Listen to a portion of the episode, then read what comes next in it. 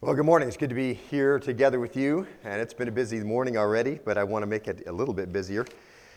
This Wednesday is what day? Veterans Day. If you are a veteran, if you have served our country and are a veteran, I'd like you to have you stand. Would you do that? So we may recognize you and give you the proper uh, thanks that you deserve. Any veterans in here today? Yep, there's one. There's another one. There's a few more. We want to say thank you to you guys. We appreciate all that you have done. Uh, we're, we're blessed to have so many men and women uh, around the world. If you are related to a veteran who's not here, just lift up your hand. A veteran uh, that uh, has served in a world war somewhere or has served in uh, their country somewhere, yes. And so, even more of those of us who have uh, those in our family. Anyway, we're grateful for you. We appreciate you. Liberty did a great job yesterday during halftime recognizing the military. We really enjoyed that. And those who were at the football game I enjoyed the end of the football game as well, where Liberty came out with a win. But it was just a great halftime where they really recognized, did a good job, recognized our military. If you uh, would like to be participating in Children's Church, you can be dismissed at this time up through grade four. Uh, you can follow your teachers out into the foyer and downstairs. There'll be a graded uh, classes where they can attend that are uh, appropriate for them. For the rest of you, as I'm excited to get into chapter 10, turn to chapter 10 of 1 Corinthians, if you would. That is our stop today, 1 Corinthians chapter 10. We have been working our way through a study through the book of 1st and 2nd Corinthians. We're just in 1 Corinthians now, chapter 10. In particular, freedom in Christ, uh, freedom's danger today and the next several weeks as we look at these passages. Uh, very beneficial time for us, very relevant passages for the church, and so I think it'll be a benefit and blessing to you as well. Turn in your Bibles. I'll be reading from the New American Standard. There are also notes on the back of your bulletin. If those are helpful for you, the, the slideshow behind you will give you some underlines, so, so takeaways for you, help you kind of fill in the blanks there and, and to have some thoughts to chew on throughout the week. Also, as I say from time to time, I hope this is not the first time you've been in the Word this week. The Lord has designed it to be read by you every day. We have some resources to help you do that, that you might know the mind of the Lord, set up the holy standard in front of yourself, that you might live that way that you might know and understand how the Lord has worked in the past and how He works still. And so let me encourage you to be a part of a regular Bible reading. You can find in the back a trifold that'll take you through the Bible in a year. Just as you get to the end of that time, just start again and let that blessing of being in the Word each year enrich you and help you to grow. We have made our way to the 10th chapter of 1 Corinthians. If you are with us today and if you're new, uh, we have been talking about uh, freedom in Christ. And this is the uh, this uh, section of 1 Corinthians is dealing with that. After beginning the letter by describing to the church in Corinth all the benefits they have by virtue of being redeemed, Paul then uh, begins to address issues in the church that inhibit the health of the church, hence the name God's plan for a healthy church. From chapter 1, 10, all the way through chapter 16, verse 9, Paul addresses a number of issues, and some of them are really bad. For example, as we began our study, uh, from chapter 1, verse 10, all the way to chapter 4, verse 2, unity was his topic. And so he was dealing with errors in the church regarding division and regarding factions and backbiting and all of the kinds of things that go along with personality cults. And so he dealt with that. And then as he got to chapter 5, verse 1, uh, to the end of that chapter, his topic was purity. So he had to deal with errors regarding immorality inside the membership and what's supposed to happen and occur during that time. From chapter 6, verse 1, all the way through chapter uh, through verse 11, Paul wanted to deal with testimony, so he had to deal with errors regarding conflict resolution and taking other believers to court, and he gave the instructions there. And then from chapter 6, verse 12, all the way to the cha- end of chapter 7, we saw Paul deal with the body and with singleness and with marriage and errors in the church regarding immorality and marriage and divorce. And so Paul just kind of systematically goes through these issues to help the church see the health that God designs for it and then either deal with it uh, as a treatment or deal with it as a caution to not enter uh, and go that direction. But beginning in chapter 8, all the way through chapter 10, verse 33, Paul deals with freedom in Christ and the errors that popped up regarding Christian liberty. Those are the, those are the gray areas types of things that Christians in every era, in every time of the church have to deal with. Sometimes they are uh, universal types of gray area things, and decisions can be made that take you, take you on through. Sometimes there are decisions that need to be made uh, individually on a, on a case-by-case basis. Uh, but regardless of that, this is an area where Paul is dealing with freedom in Christ and errors that popped up regarding Christian liberty And we're approaching really the end of that instruction. So if you're new, that's where we are. That's kind of caught you up in, in two minutes. Now in chapter 8, verse 4, I'd like you to look there if you would. We get the introduction to Paul's instructions here. And what we see is, as Paul begins to talk, we begin to get an understanding of the specific issue that was involved with the church, and then we begin to make a, an application and a much broader application to the church. Now, look at verse 4, if you would, of 1 Corinthians 8. Therefore, concerning the eating of things sacrificed to idols, we know that there is no such thing as an idol in the world. So, the main thing, what? Eating things sacrificed to idols. And Paul says, we have some common knowledge here. What is it? There's no other God except the God, okay? So, we know there's no such thing as an idol in the world. Uh, there is no God but one. Verse 5. For even if there are so called gods, whether in heaven or on earth, as indeed there are many gods and many lords, yet, verse 6, for us there is but one God, the Father, from whom are all things, and we exist for him. And one Lord, Jesus Christ, by whom are all things, and we exist through him. Verse 7. However, not all men have this knowledge, but some, being accustomed to the idol until now, eat food as if it were sacrificed to an idol, and their conscience being weak is defiled. So there is, in a nutshell, the issue Paul's going to deal with in the church. He's going to make a very broad application then for us as we work our way through. The topic is freedom in Christ, gray areas, types of things.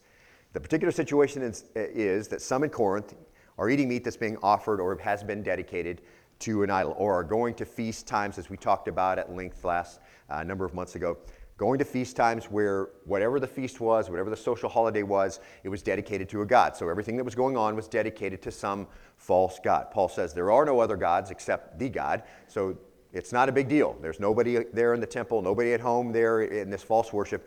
But the, the issue is people are eating meat that's been offered to and dedicated to idols. And the prevailing attitude which went along with it, which made it wrong, which made Paul have to address it, is this that some have this attitude I have the freedom to do it, so I'm going to do it. I have the right, and there's really no other consideration besides my freedom in Christ to do what I know I'm allowed to do. And so what Paul did was he made it clear to them that you know you do have freedom to do many things, but the overarching consideration when addressing a freedom decision is how your decision is going to affect affect other people in the church. And so Paul ben, begins to correct this kind of self-absorbed, self, uh, you know, kind of uh, eccentric type of attitude that it just matters what I think and it just matters what I do and I can do what I want. I'm free in Christ. And if you're not uh, of that understanding, that's too bad for you. Grow up. And Paul says that's not the way you do ministry in the church. And then in chapter 9, Paul gives them two examples from his own life on what it looks like to limit your freedom for the sake of others. And we won't go through all of this, but I want to read it and just give you kind of that overview. Chapter 9, 1 through 18, uh, Paul points out that he voluntarily limited his right to be supported by the church this may have been or may not have been something the church was even familiar with, what Paul was doing. But the fact of the matter is, he did that. He's limited, uh, he limited his own freedom to be supported by the church and to, to be taken care of in his ministry with the church. And so he did that so that those who were critical of him wouldn't have cause to stumble over what he was requiring and had the right to do, which was be supported by the church. And then the second example was from chapter 9, verses 19 through 27, where Paul points to this overall pattern of his life where he has limited his freedom in order to be an effective witness to whomever it is that he's witnessing to Jew, Gentile, weak, uh, under the law, without the law, all of that. He says, Listen, I've made a decision in my life, and it really becomes an, a, a universal principle for believers that as a believer in Christ, you have then come to the conclusion that you don't have rights, freedoms, if it relates to the unredeemed, because you set those aside so the unredeemed can come to faith. And so now, on the heels of those two examples, particularly Paul's closing comments, uh, look at 1 Corinthians 9 22, if you would. This is very important because it really takes us into the next section we're going to look at. Paul says this I have become all things to all men, so that I may by all means save some. That's it. That's Paul's that's Paul's attitude. That becomes the attitude of the believer, those who follow. You know, things that you've heard and seen and know to be in me. Paul says, These things do, and the God of peace will be with you. So, as Paul uses himself as an example, it becomes then the example and the model for believers to follow. Paul says, I've become all things to all men, so that I may by all means save some. Verse 23 he says, I do all things for the sake of the gospel, so that I may become a fellow partaker of it. So, in other words, there's no freedom in my life, Paul says, uh, more important to me than the freedom to limit my freedom for the sake of the gospel. That's the most important freedom I have.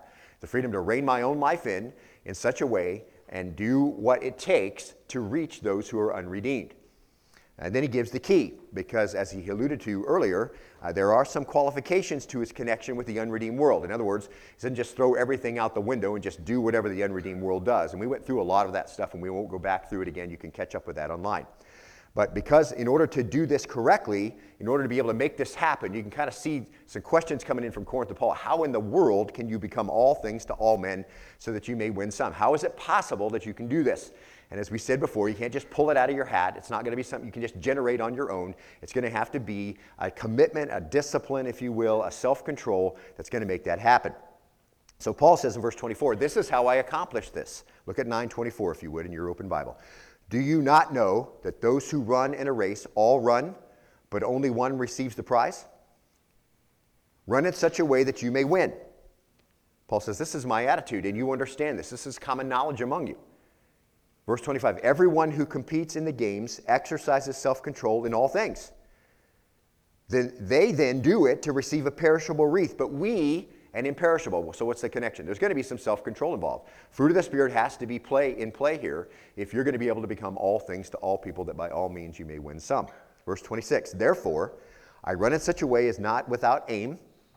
I box in such a way as not beating the air. In other words, I'm not just going through, I'm, I'm not running track and then figuring out my own path. I'm not going cross country and then getting off the course. There's a way it has to be done, Paul says. You know this from life experience. It's going to be the way it's going to work for believers as well.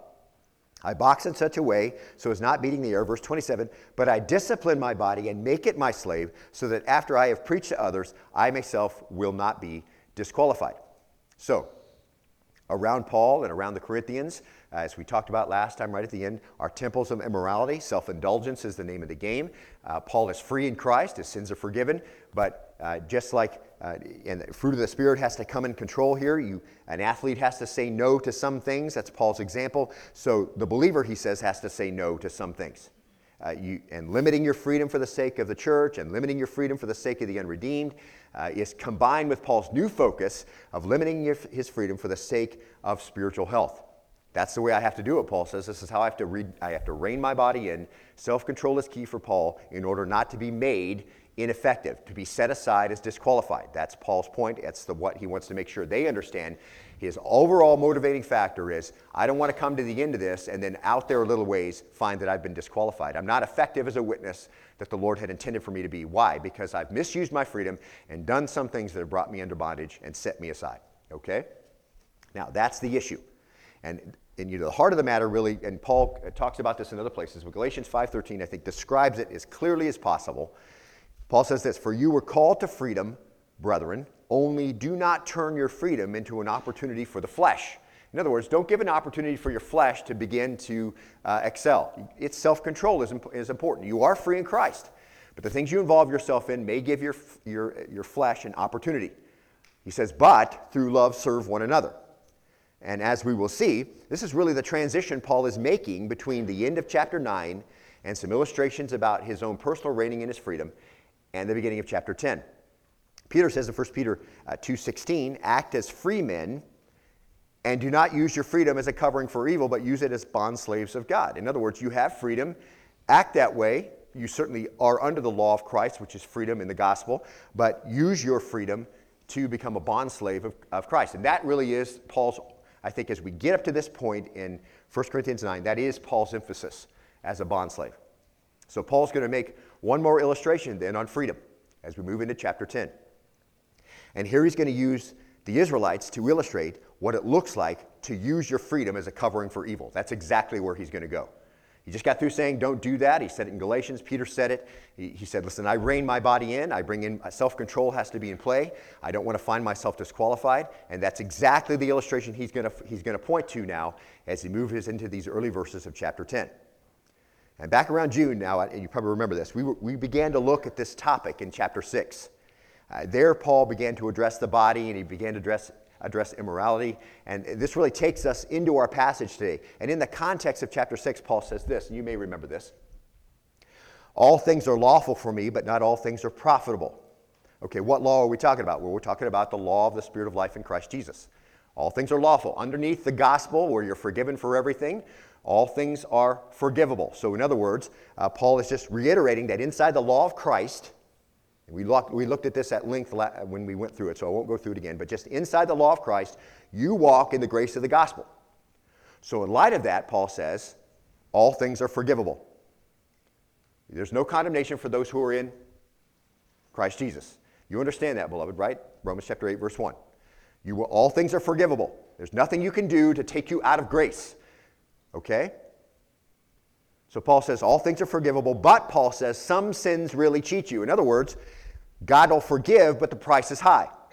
Immorality is one of those things we saw back there in chapter 6 that God forgives. God has forgiven totally and completely by the blood of Jesus Christ in His grace. He's forgiven every single sin you've ever committed if you've come to faith in Him, and every one you'll ever commit.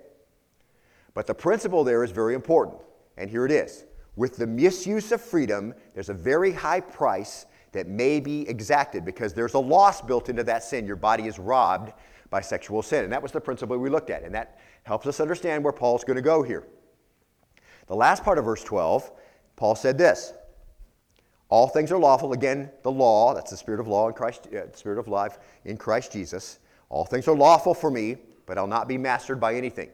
All things are forgivable, reiterating that all things can be forgiven. All those things have been covered in the blood of Christ. But some things trap you. In other words, God will forgive, but you could be captured.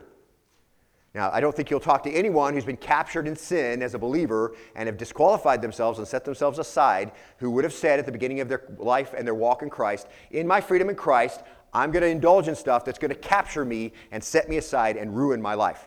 No one's going to stand up and say that any more than someone who tries their first drink is going to say, In 35 years, I'm going to be an alcoholic. I will have lost my family and my life and, I'll, and my job, and I'll be on the street. No one says that, okay? But it is a possibility. And Paul says, Listen, all things are lawful for me, but I'll not be mastered by anything. And that mastered word is very important, okay? Exousiazo, future passive indicative. What's that mean? Just exercising authority over, and here it's used in the body, and it be, can be used to mean enslaved and there's no more enslaving thing than sexual sin. Now, here's the Corinthian believers in the name of liberty misusing their freedom, and in the future, that's that future passive indicative, in the future, this is going to be true. Being brought up under a slave relationship to their misused freedom. That's what Paul says. All things are lawful for me, but I will not be mastered in the future, brought up under a slave relationship with a misuse of my own freedom, and find myself then captured, dominated by my own desire. Paul says, You're forgiven, but these things can happen. It can rob you, and a high price can be paid, or you can be dominated by your own desires. Okay, Paul says that in Galatians. Uh, Peter says it, he warns us about it, and then in chapter 10, Paul's going to get into this very example, and he's going to use the Israelites as the illustration of what that looks like. So that's where he's headed. He's told them his own prescription for faithfulness. He has had, and why he reins in his freedom to avoid being set aside. And he's going to use some very unsettling actions by some of his ancestors and what they participated in in the past and where those actions took them as the illustration of why it's important then for this freedom to be reined in and in self control. Uh, say no to some things. If you're an athlete, you say no to some things. If you're a believer, you're going to have to say no because there are these possibilities of being set aside.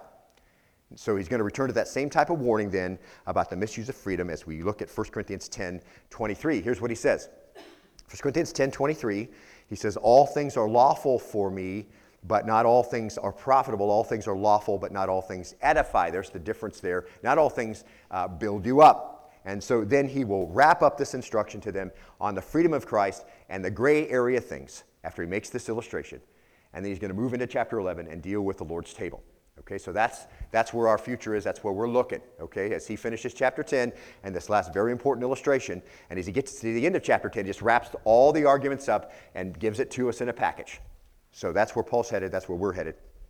Now, let's read our passage today. Look at, uh, if you would, 1 Corinthians chapter 10, verse 1. We'll read all 33 verses as we want to get, allow the Holy Spirit to begin working in our life through his word. He desires for us to proclaim his word uh, publicly in the church. Jim does that partway through the morning worship time. We're going to do it now. So look there if you would. 1 Corinthians chapter 10, verse 1, if you would. And we're going to read all the way through verse 33 as the Lord give us understanding. Here's what he says, verse 1 For I do not want you to be unaware, brethren, that our fathers were all under the cloud and all passed through the sea. Verse 2. And all were baptized into Moses in the cloud and in the, and in the sea. Verse 3. And all ate the same spiritual food. Verse 4. And all drank the same spiritual drink, for they were drinking from a spiritual rock which followed them. The rock was Christ. Verse 5. Nevertheless, with, with most of them, God was not well pleased, for they were laid low in the wilderness. Verse 6. Now, these things happened as examples for us, so that we would not crave evil things as they also craved. Verse 7. Do not be idolaters, as some of them were, as it's written. The people sat down to eat and drink and stood up to play. Verse 8. Nor let us act immorally, as some of them did, and 23,000 fell in one day. Verse 9. Nor let us try the Lord, as some of them did, and were destroyed by the serpents. Verse 10. Nor grumble, as some of them did, and were destroyed by the destroyer. Verse 11. Now these things happened to them as an example, and they were written for our instruction, upon whom the ends of the ages has come. Verse 12. Therefore, let him who thinks he stands take heed that he does not fall. Verse 13. No temptation has overtaken you, but such as is common to man. And God is faithful who will not allow you to be tempted beyond what you are able, but with the temptation will provide the way of escape also, so that you will be able to endure it. Verse 14, therefore, my beloved, flee from idolatry. Verse 15, I speak as to wise men, you judge what I say. Verse 16, is not the cup of blessing which we bless a sharing in the blood of Christ? Is not the bread which we break sharing in the body of Christ? Verse 17, since there is one bread, we who are many are one body, for we all partake of the one bread. Verse 18. Look at the nation of Israel. Are not those who eat the sacrifices sharers in the altar? Verse 19. What do I mean then? That a thing sacrificed to idols is anything, or that an idol is anything? Verse 9. Verse 20. No. But I say that the things which the Gentiles sacrifice, they sacrifice to demons and not to God, and I do not want you to become sharers in demons. Verse 21 You cannot drink the cup of the Lord and the cup of demons. You cannot partake in the table of the Lord and the table of demons. Verse 22 Or do we provoke the Lord to jealousy? We're not stronger than he, are we? Verse 23 All things are lawful, but not all things are profitable. All things are lawful, but not all things edify. Verse 24 Let no one seek his own good, but that of his neighbor. Verse 25 Eat anything that's sold in the meat market without asking questions for conscience sake. Verse 26 For the earth is the Lord's and all it contains. Verse 27 If one of the unbelievers invites you and you want to go, eat anything that's set before you without asking questions for conscience sake. Verse 28 But if anyone says to you, This meat is sacrificed to idols, do not eat it for the sake of the one who informed you and for conscience sake. Verse 29 I mean not your own conscience, but the other man's. For why is my freedom judged by another's conscience? Verse 30 If I partake with thankfulness, why am I slandered concerning that for which I give thanks? Verse 31 Whether then you eat or drink, or whatever you do, do all to the glory of God. Verse 32 Give no offense either to Jews or Greeks or to the church of God, just as I also please all men in all things, not seeking my own profit, but the profit of many, so that they may be saved. Let's stop right there. It was the end of the school year. kindergarten teacher was receiving gifts from her students. She'd been a teacher for many years, very sure of herself as she looked at the gifts, what they would be. She received the first gift from the son of a florist. She shook it, she held it overhead, and said, I bet I know what it is. It's flowers. The little kindergartner said, That's right. How did you know? She said, Well, just a wild guess. And she chuckled to herself. Next student was the daughter of a candy store owner in the mall. Teacher held her gift overhead, shook it, and said, I guess I can guess what it is. It's a box of candy. That's right. How did you know? asked the girl. Oh, just a wild guess, said the teacher. Next gift was from the son of a liquor store owner. Teacher held the package overhead. It was leaking. She touched a drop of the leakage with her finger, put it in her tongue, and said, Is it wine? No, he said with a big smile. It's not wine. Teacher repeated the process, tasting a larger drop of the leakage. Is it champagne? She asked. No, the boy replied with a lot more excitement. Teacher took one more big taste before declaring, I give up. What is it? With great excitement, the boy replied, It's a puppy.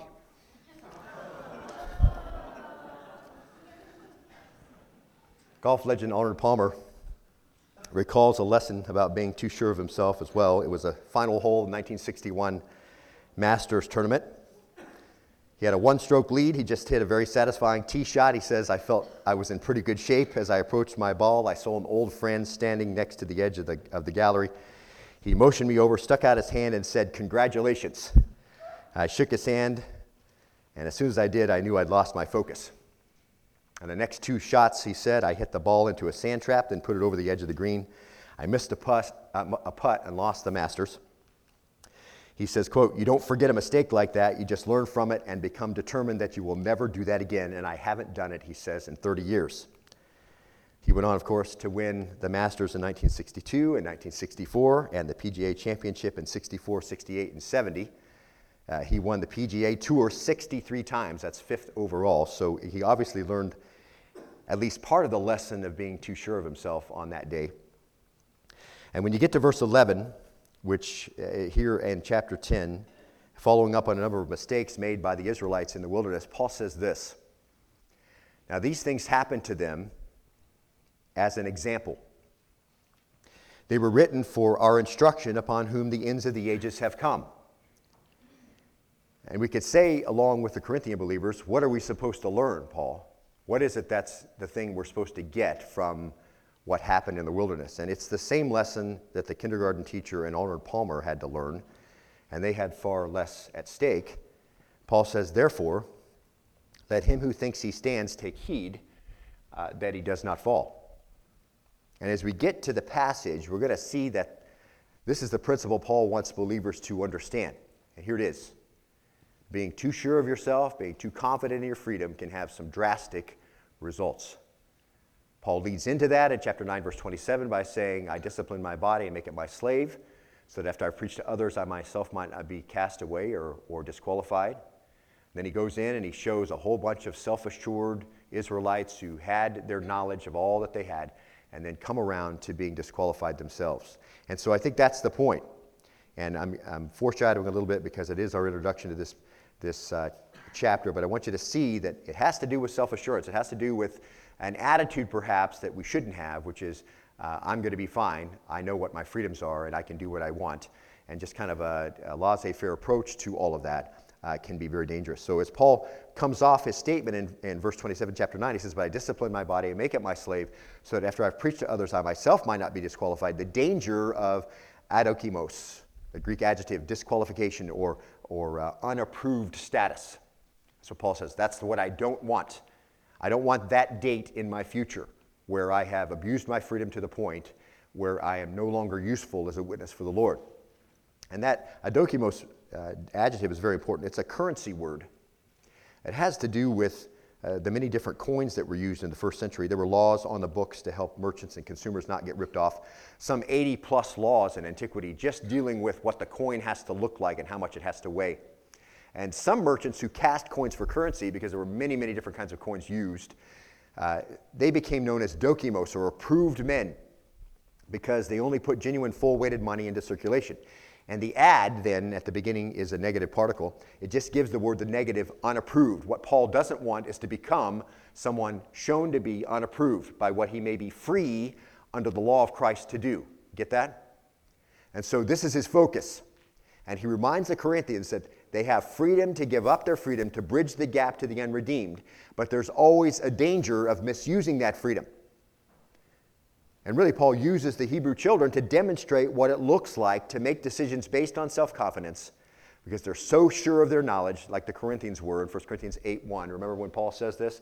He says, Now concerning things sacrificed to idols, we know we all have knowledge. Knowledge makes arrogant.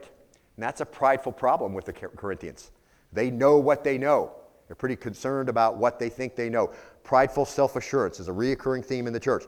And then he says this in verse 2 If anyone supposes that he knows anything, he's not yet known as he ought to know. And Paul is implying there that some things they don't, there are some things they don't know yet about their freedom. And so Paul will go on in chapter 10 and reveal some of the new of the dangers of what they're allowing in their life right now and they uh, as they use their newfound freedom. That's where Paul's going. Okay? I think you get that. Now let's see how let's look at the verse, first four verses and see how far we get. Paul says this For I do not want you to be unaware, brethren, that our fathers were all under the cloud and all passed through the sea, verse 2 And all were baptized into Moses in the cloud and in the sea, and all ate the same spiritual food, and all drank the same spiritual drink, for they were drinking from a spiritual rock which followed them. The rock was Christ. Now, Paul has a method here of why he's saying all this stuff. Let's look at it. Paul's addressing the church, and he wants to make sure that everyone in the fellowship knows a few things. Now, the Jews in the fellowship would know these things in general. Gentiles may not know anything about them. And so, this is new information for some, but it's a continuing topic, really springing off Paul's caution about being careful about the freedom that he has. So, verse 1, he says, For I do not want you to be unaware. Paul says, I don't want anyone to continue in ignorance about some of the things I'm about to say. And this is an example of what I'm talking about. Paul says that our fathers, so, not all the not all in Corinth were Jewish. So, what kind of father is he referring to? He's talking to Gentile believers. So, what's he say? He says, For I don't want you to be unaware that our fathers, what kind of father is that, beloved? Go ahead and say it if you know it. It's a spiritual father. That's right. Father in the faith. Our fathers in the faith. So, he's making sure that the Jews would know this. Gentiles may not know this. Father in the faith. It's a spiritual father. Romans 4:10, Paul tells the church that Abraham is the spiritual father of all who believe. All who believe with the same kind of faith as Abraham. Paul makes that very clear in Romans, and we looked at that at length. It is, as we pointed out over and over, it is people who live by faith in God, no matter what age it may be. God's people who trust Him to save them by faith. Those are God's people, and Abraham is the father of all of those people, okay? It has to do with being God's people. So he says this For I don't want you to be unaware that our fathers were all under the cloud and all passed through the sea. Let's stop right there. And these experiences are not just examples. Uh, let's say this again. These experiences are just examples of the salvation of God delivering his people from the land of Egypt. Okay? Paul just, he's starting to build a case here. He wants to make a connection because you can just see this right now in the Corinthians' uh, mind. So, why are we talking about the Israelites? Here we are in the church age, and maybe we have the same idea in our own mind. You know, how does that connect with us? Uh, something that happened 4,000 years ago, is that important? 3,500 years ago, why is that important? Maybe as you read through the Old Testament, you're thinking, why do I have to read this? I mean, this, is, this doesn't seem to connect with us at all. How does an ancient civilization connect with us? And Paul's going to make this case, and that's what he's trying to do here. So he says, For I don't want you to be unaware, don't continue in ignorance. Our fathers, that's our spiritual fathers, all of us, he says, Gentile, Jew, are, if you're redeemed, spiritual father, we're all under the cloud and all passed through the seas. So these experiences are just examples of the salvation of God delivering his people from the land of Egypt. Every one of our ancestors had this same experience. They all experienced the power of God. That's Paul's point. Now, the cloud would have been God's Shekinah glory okay? And the sea would have been the Red Sea. So don't, you know, read anything into it if you're a covenant person. They didn't walk under the cloud and get rained on, and that's how they were baptized or anything. And, and when they went through the sea, remember, it was open, okay? They weren't actually in the water. They were walking on dry land. It's an illustration of what it looks like to be saved by God. And it's a connection to the modern church, okay? There it is. So, everyone who came out of Egypt was saved by God from Pharaoh and from bondage. Here's the thing, but not everyone who came out of Egypt trusted God to save them from sin. Okay? Now look at verse 2. And all were baptized into Moses in the cloud and in the sea. So the illustration simply helps us to understand this.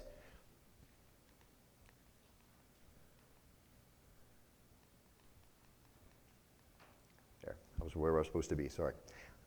So the illustration helps us understand the experience of Israel and her exodus from Egypt foreshadowed the experience of believers in Christ. That's all Paul's saying. There is this picture of being saved from slavery, being saved from the domination of Pharaoh, uh, being brought out and towards the promised land. And Paul's just making a connection. He wants the people in the modern church to see why they're connected and why it's important that he's going to bring up the Israelites now. They were all identified, if you will, in the same way. Nations who watched this happen all identified Israel as a whole as God's people. And just as a footnote, there's no interruption between the stream of faithful people of the Old Testament and believers of the New Testament. Paul tells the mostly Gentile church of Corinth that those who came out of Egypt were our fathers. Paul says they are our spiritual ancestors, that we belong with those who believe. and as the one true family of God, separated only then by thousands of years. Still the true family of God for all who believe. Okay? This remains true to this day for those of us who are Gentile Christians. The Paul, Paul's point appears to be that the people of God did not begin with the disciples of Jesus, but they began with Abraham. Okay, now he's not talking about universal salvation, that everybody who came out of Egypt was redeemed from their sin and trusted God to deliver them. He's not saying any of that. Paul's not going that far. And baptism, of course, isn't salvation. It's, it's simply being joined together with the deliverer, identified with him. And so we know that how salvation occurs, always by grace through faith. And there is certainly a spiritual component of baptism at salvation, according to Romans 6, and we looked at that uh, where spiritually we die and we rise in Christ and pictured by the water, but that's not where Paul's going with this. He's just making a connection from the modern church to the Israelites in the past. Paul's just showing that elements of, of a former dispensation foreshadow the dispensation that would follow. Redemption from slavery in Egypt and the giving of the law and the journey towards the promised land in the old covenant all foreshadow deliverance from Satan, slavery to sin and death, and the journey towards the true promised land, which is the eternal kingdom. Moses is a type of Christ. Egypt is a type of bondage to sin. The Exodus is a type of salvation. Uh, and the promised land is a type of our eternal home. And I know you get all that. I'm just kind of making the connection and, and connecting all the dots here. Okay, so let's move on. Look, look at verse 3 and all ate the same spiritual food and drank the same spiritual drink. So, Paul just continues to make the case here of how connected these believers in this first century church are to what went on in the past. And he's got a method here because once they're connected, then he's going to show the mistakes that they made in the past, and why that's important to watch out for the mistakes you could make today. Okay, and we'll make that connection here in just a minute. So, all ate the same spiritual food, verse 3, all drank the same spiritual drink. Israelites ate manna, drank water from the rock. Believers ate of the bread, eat of the bread and the cup. And when Paul says spiritual food and drink, we understand that manna and water from the rock identified God's people with his provision. He gave them water, he gave the manna. It identified those people being provided for by the Lord. Just like eating the bread, drinking the cup of, of communion identifies believers today with the salvation of Christ and his provision of salvation. Now let's look at the rest of verse 4. For they were drinking from a spiritual rock which followed them, and the rock was Christ. So Paul makes it absolutely clear. This is not some disconnected group of people who are doing some different thing than what you're doing. The parallel can't be any more clear when Paul ends with that statement. And here's how Paul explains it. He wants to connect the Corinthian church and the New Testament church to what went on in the wilderness. So he makes something very clear. Here it is. The Israelites who fled from Pharaoh and who were led by God towards the promised land, here it is, listen, beloved, were enjoying fellowship with Christ ahead of time. That's going to connect now this New Testament church to Israel. As they ate manna and drank water from the rock, that rock, Paul says, was Christ. Uh, John 6:31, great illustration here, illustrates very wonderfully for us. Jesus speaking to the people. They're making a connection, a perfect transition for Jesus. Verse 31, Jesus is talking. People are asking questions. He's, the people say this Our fathers ate the manna in the wilderness, as it's written, He gave them bread out of heaven to eat. Now, they're saying, Hey, give us a sign that you are who you say you are. Moses gave us manna so we would believe him. What are you going to do? And here Jesus makes the connection for them, okay? So it's not just Paul making this connection. Here he says, Jesus then said to them, Truly, truly, I say to you, it is not Moses who has given you the bread out of heaven, but it's my Father who gives you the true bread out of heaven. For the bread of God is that which comes down out of heaven and gives life to the world. So there's a foreshadowing, a, a type, if you will, of manna, but it looked forward to whom? To Christ. For the bread of God is that which comes down out of heaven and gives life to the world. Verse 34 And they said to him, Lord, always give us this bread. And Jesus said to them, I am the bread of life. He who comes to me will not hunger, and he who believes in me will never thirst.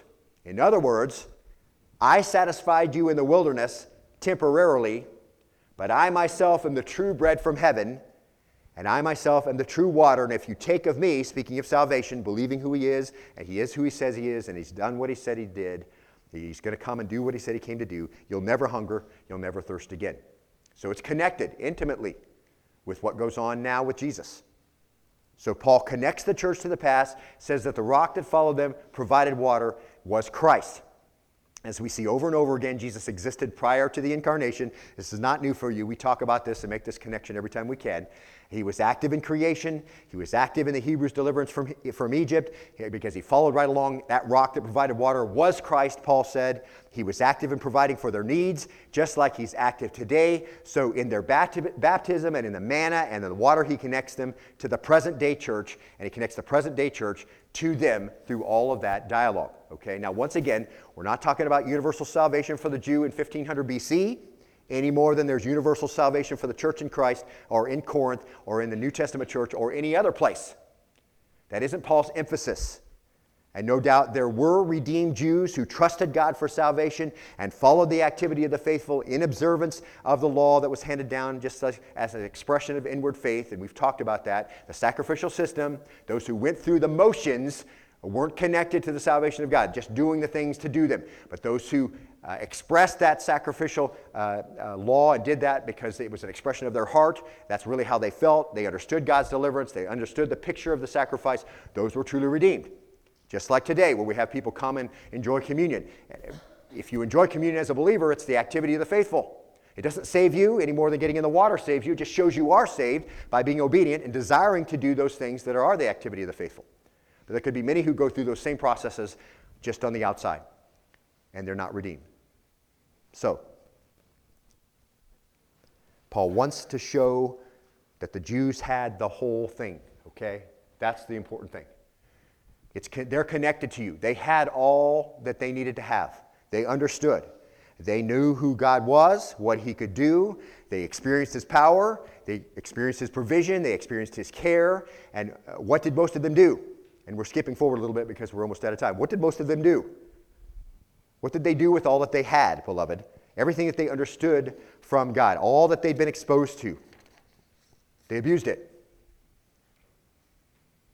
They complained. They fell into false worship. They imposed on God's patience. And eventually, they were set aside. That's the thing. So, all Paul wants to do is to connect the groups to show a common heritage and then warn of the pitfalls that can beset those who are God's people. That's what Paul wants to do. So he goes through these first four verses and he makes that connection to them very clearly.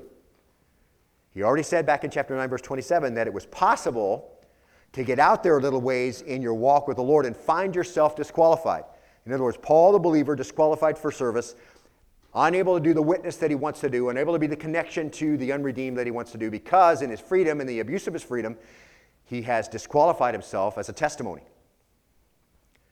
That's exactly what happened with some of the Jews. So Paul begins to make his point in verse 5. Look there if you, if you were with me, and here's where we'll begin to wrap up. Okay? First thing Paul says in verse 5, what is it? What's the very first word in your copy? Nevertheless. Nevertheless, what? Nevertheless, in spite of all the benefits that they had. Nevertheless, in spite of seeing God at work. Nevertheless, in spite of coming through the sea, nevertheless, in, in spite of following the cloud of fire by night and the, the cloud during the day, nevertheless, in spite of all God's care and provision and manna and water, nevertheless, in spite of being identified as God's people by everyone who watched, delivered from Egypt with mighty miracles, nevertheless, in spite of all of that, in spite of being known who, by who they were, by what went on, nevertheless, with most of them, God was not well pleased, Paul says for they were laid low in the wilderness. So you can see Paul's connection then between the children of Israel and a freedom loving church in Corinth who's very sure of themselves and they can do what they want and they're not constrained by anything else and I'm free to do this and I can participate in whatever I want and I can go eat uh, you know, meat sacrificed to idols and I can sit in a temple and I can go and, and celebrate a, a, a, holy day, if you will, to the false gods and, and, and celebrate a wedding. It's dedicated to some god. I can do all that. See, because they say, I, I, I have knowledge. I'm very self assured in this. I know exactly what I can do and what I can't do. And so the point Paul's making is listen, the Hebrew children had a lot of benefits, didn't they? And they saw God's power, they were known as God's people, and they came through the water, and they were led by the cloud, and, and Christ followed them along as the rock in the wilderness and provided water for them. They were known, they were provided for. They had all this benefit, they had the whole thing. And they were eventually set aside, many of them. That's what Paul says. Nevertheless, with most of them, God was not well pleased, for they were laid low in the wilderness. So, what he doesn't want is he doesn't want the church at Corinth to think, here it is, that the benefits of salvation will deliver them if they misuse their freedom. That all that they know that Christ accomplished and all the uh, confident freedom that they have in what God has done through salvation, he wants them to understand many of the original group of Israelites who saw all that God did didn't make it to the promised land. And no doubt there were many who were truly redeemed in that group. They were saved, they trusted God for salvation, and yet, in the liberality and in the confidence and the overconfidence and the misuse of God's grace and the misuse of God's provision and all the things that happened in the wilderness, they fell into sin and they were trapped. And they were disqualified for God's purposes for them. That's the point Paul wants to make. And the principle that we learn here and that we learned at the end of chapter 9 is all the more clear. God's moral character does not change. If we misuse our freedom, our overconfidence, and uh, in our arrogance, the way the Israelites did, we can find ourselves trapped and unfit for the witness God has prepared for us. That can happen just as easily with, brand, with believers in Christ in the, in the New Testament dispensation as it could happen and did happen with Israel. And he's going to move on and make some great examples of what that misuse of freedom looked like in God's grace, in his care, that he watched over the Israelites and brought them out of Egypt. They misused that and grumbled against the Lord and did what they wanted. See? And, beloved, in case you think that that's just not in the New Testament, let me remind you the experience of Israel is not unlike the current experience of the church today. 1 John 5 16 is a passage you hardly ever hear preached on. I've had it asked in Q&A before numerous times. 1 John 5, 16 to 17, here's what it says. Really speaks to that along with another number of other places. We'll just have time for one more. 1 John 5, 16, here's what it says. If anyone sees his brother, so what's the audience? These believers? Okay. If anyone sees his brother committing a sin not leading to death, he shall ask, and God will for him give life to those who commit sin not leading to death. In other words, you're, you're watching someone that you know in the faith who is doing something that's obviously sinful in their life. And that sin is going to corrupt them, is going to set them aside, it's going to cause some problems for them. And you can pray for them. God says, pray for them. That's one of the ways you can respond to sin in somebody else's life, is to pray for them, okay? And then he says this John says, There is a sin leading to death, and I don't say that he should make request for this. Verse 17, all unrighteousness is sin, and there is a sin not leading to death. So, in other words, there are sins believers can get into, and they won't lead to their immediate death, the Lord disciplining them and taking them home. They may lead to other problems in their life, and you can pray for them. And, but Paul says, listen, if there's a sin someone's doing, it may be a sin that's going to lead to the Lord disciplining them and taking them from the earth. And as a believer in Christ, you live under the law of liberty. And we say this over and over again. What's the law of liberty? That's the gospel at work in your life. All sins are forgiven, no condemnation for those who are in Christ Jesus. So whatever it is that you do is all forgiven, isn't it? It is. That's where you are. Understand that, beloved. That's what grace is. That's what the gospel is. We couldn't keep the law, so Christ came and fulfilled the law and gave us forgiveness if we believe in him. Okay? Confess him as Lord and believe in our heart God raised him from the dead. You shall be saved. Saved from what?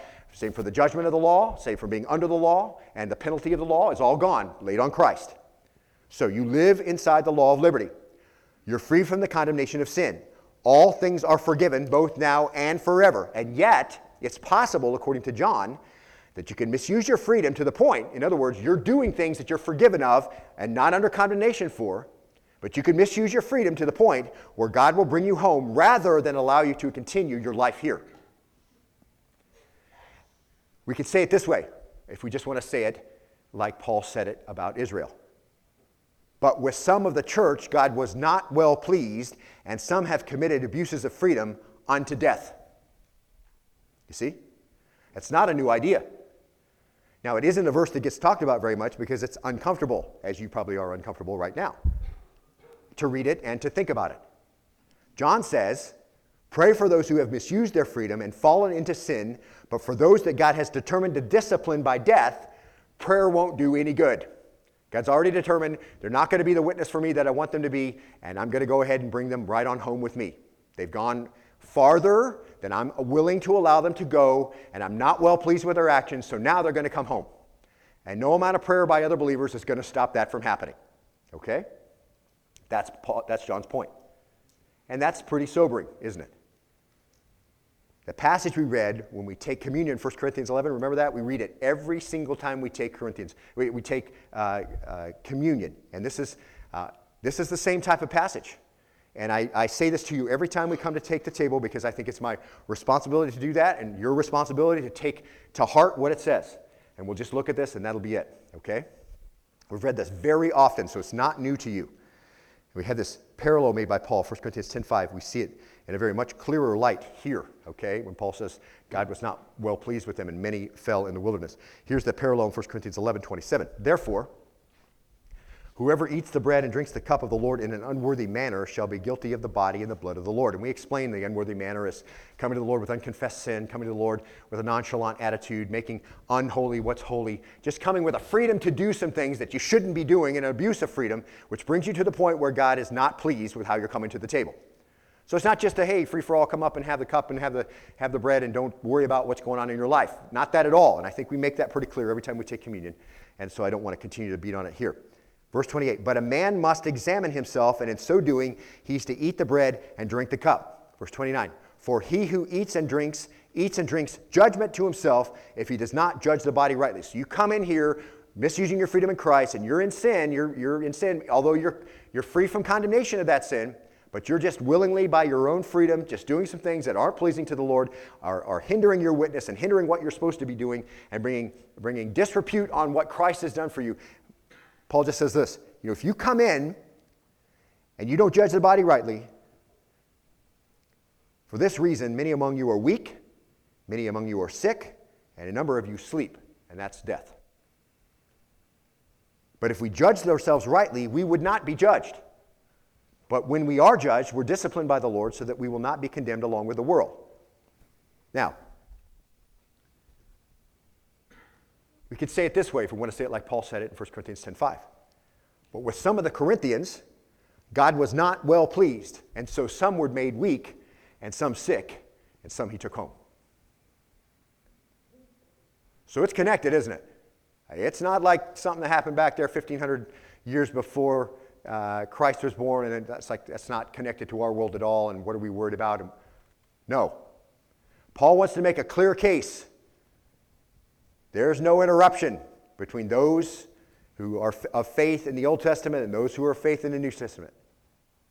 And there's no interruption between the misuse of freedom under God's grace back then and the misuse of freedom now.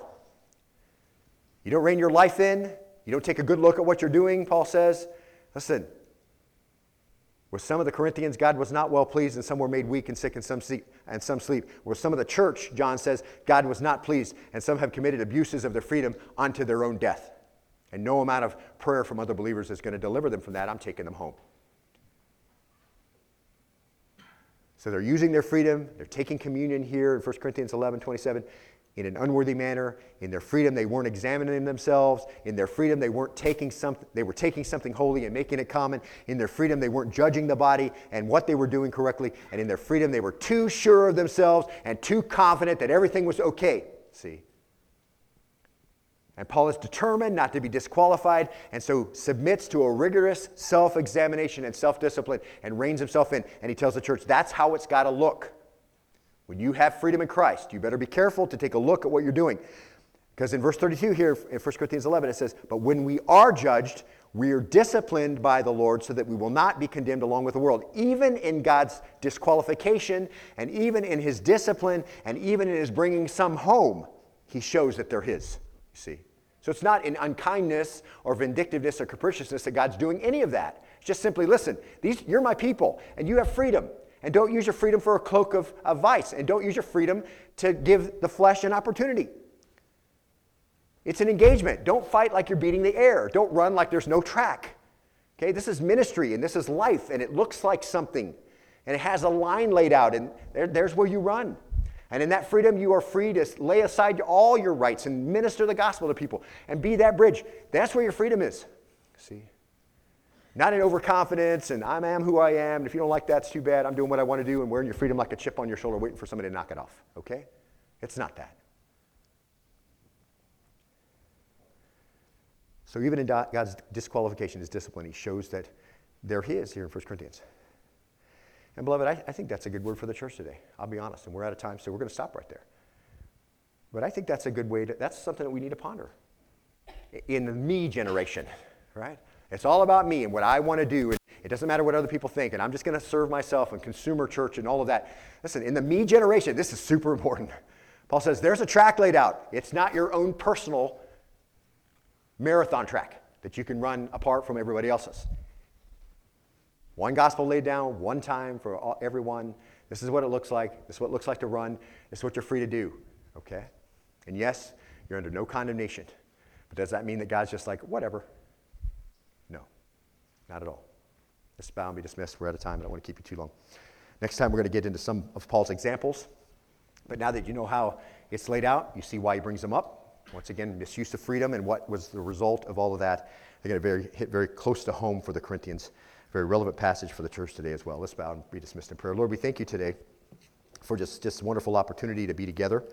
We thank you for um, your word. We say that a lot, but we are so grateful for it. It is so uh, encouraging to us, it's enlightening to us, opens our understanding of who you are and what you expect. Thank you for the connection today to those who've come before, our spiritual fathers, uh, who uh, with some God was not well pleased. You were not well pleased, it says in the word. And uh, because of the misuse of freedom, uh, because of the misuse of grace, the misuse of your provision, help us never to be caught up in that type of attitude, Father. And perhaps if we've never thought through these passages again, the one out of First John or one out of John 5, Lord, I pray today you'll help that ring in our own hearts, resonate. Help us to ponder and meditate on what that means. That in your grace, uh, you will discipline us and sometimes take us home, but not because you don't love us, because you want to show that you really, we really are yours. Show who? Show the world, show other believers. That you're active in the church, just like you were active with those from Israel many ages ago. So, Father, make us that kind of church. Help us individually to know what your word says and to do what it says, understand what it means, what it means by what it says, and put it into place in our own life.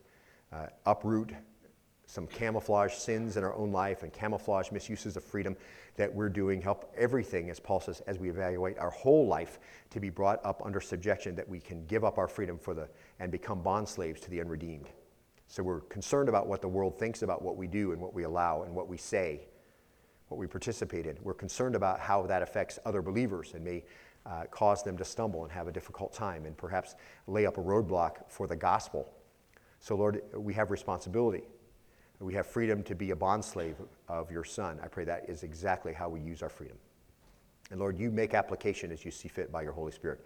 And we together say, Lord, make application in our own heart evaluate us ourselves. As David said, see if there be any wicked way in me and lead me on the everlasting way. Lord, let that be our prayer tonight. And we pray this in the name of your son, Jesus. We love you. We love your son. We look forward to him coming. We want to be found uh, as those servants who were doing what the master said to do when he shows up. Help us to be those kinds of people. Give us fruit for our witness this week, Father. Help us to perhaps bridge the gap for the first time with the unredeemed that we know that you put in our circle. And Lord, I pray that there'll be fruit from that gospel as you plant it and, and as it gets watered and as the, the, uh, the light of understanding shines on it. Help it to grow and perhaps give us some harvest too this week. We pray this in the name of your son Jesus and all God's people said. Amen.